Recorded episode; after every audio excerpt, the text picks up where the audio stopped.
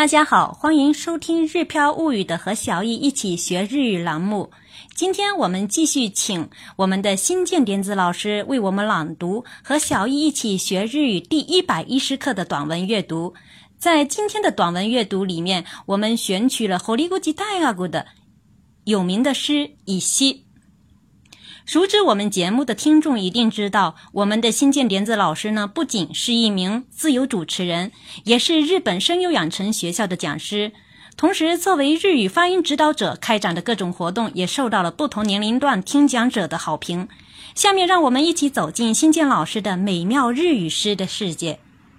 皆さんこんにちは、荒海典子です。皆さんに日本語の美しさやリズムをお伝えしていきます。では。お聞きください。石、堀口大学。石は黙って物を言う。直に心に物を言う。雨には濡れて、日に乾き、石は百年変わらない。流れる水に逆らって、石は千年動かない。いかがですか今の読みを参考にして皆さん練習してみてください。では次回をお楽しみに。